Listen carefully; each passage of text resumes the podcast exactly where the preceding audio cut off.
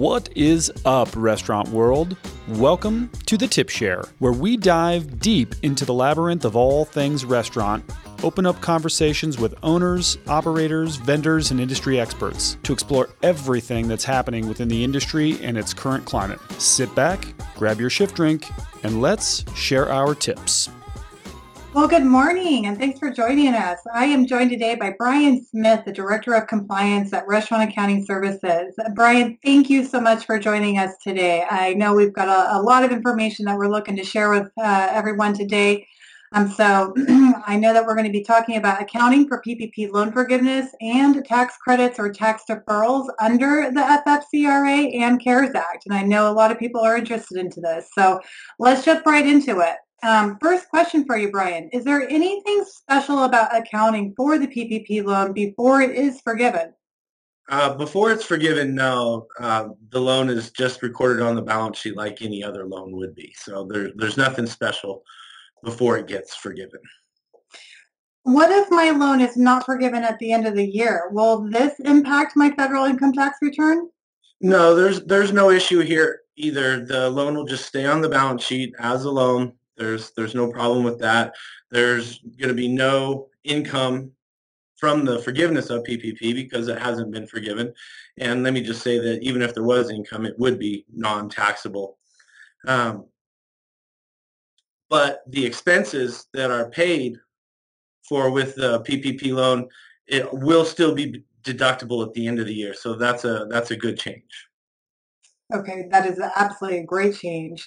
How is the loan recorded once it is forgiven? Once it's forgiven, we uh, zero it out on the balance sheet so that you don't see the loan, and then we move it to the P&L or income statement and put it under a non-taxable uh, GL, uh, income GL. And this would be treated the same as, let's say, uh, non-taxable interest from like a municipal bond uh, investment or something like that. So uh, it is income to the business, but it's just not taxable.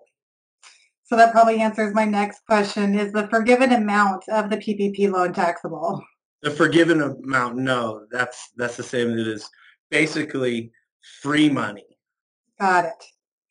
Now, are the expenses that were paid with forgiven PPP funds deductible on the federal income tax return?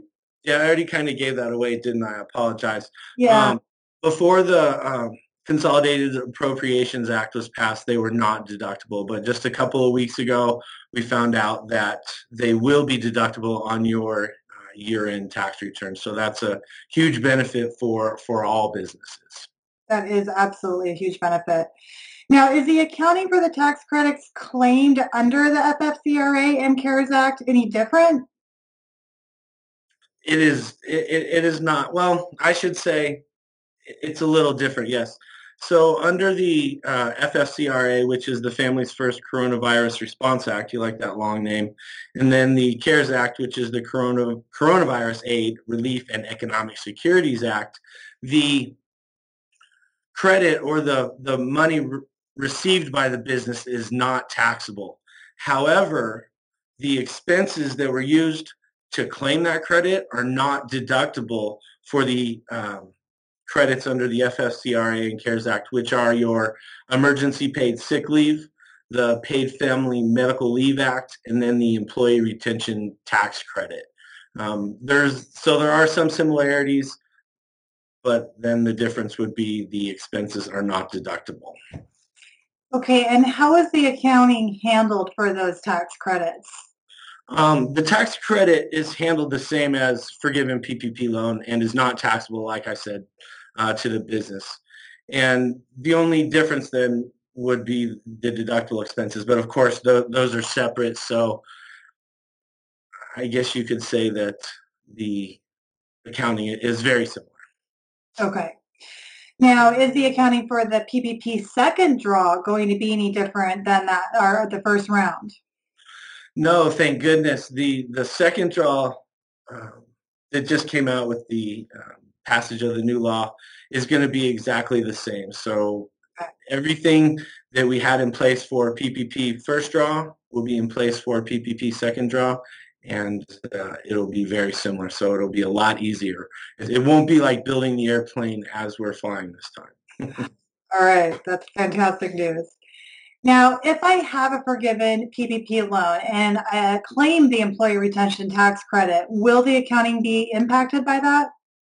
Um, not on that either. Each is accounted for separately. However, I would like everyone to know that wages claimed as a forgivable payroll expense on your PPP forgiveness application, they are not eligible to be claimed as wages in regards to the employee retention credit. And that's for the both first and second draw. Okay. So Brian, how is the employer deferred Social Security accounted for on the balance sheet? Uh, the deferred employer Social Security is also a liability on, on the balance sheet, just like a loan or just like uh, the normal liability from your payroll. However, we moved it from we moved it from combining it with the normal payroll to a separate GL, and we put half of it in a GL that is due on uh, the end of 2021 so that clients can see on their balance sheet what that payment will be at the end of 2021.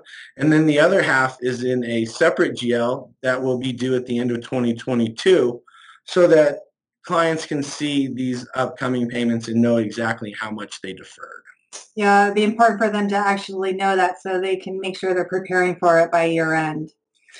Absolutely. We've seen a lot with the deferrals coming out from clients that they think about it in, you know, right now that I can defer money, but you know, that planning of when it needs to be paid back is, is super important. And, you know, I hope that that's not a forgotten step. Yeah, it should definitely not be forgotten. It will definitely catch people by surprise if they're not planning ahead on that. Absolutely. Um, lastly, will the deferred Social Security impact their federal income tax return? It, it could affect some taxpayers' tax returns slightly. If you are a uh, if if a taxpayer was a cash basis taxpayer, which means I can only claim expenses after I'd paid for something, you could have a reduction of your expenses because the that deferred Social Security, it's employer Social Security, so that was an expense to the business and is on the income statement. But since it hasn't been paid, for a cash basis taxpayer, that would reduce the amount of deductible expenses that they had at the end of the year. That does make sense.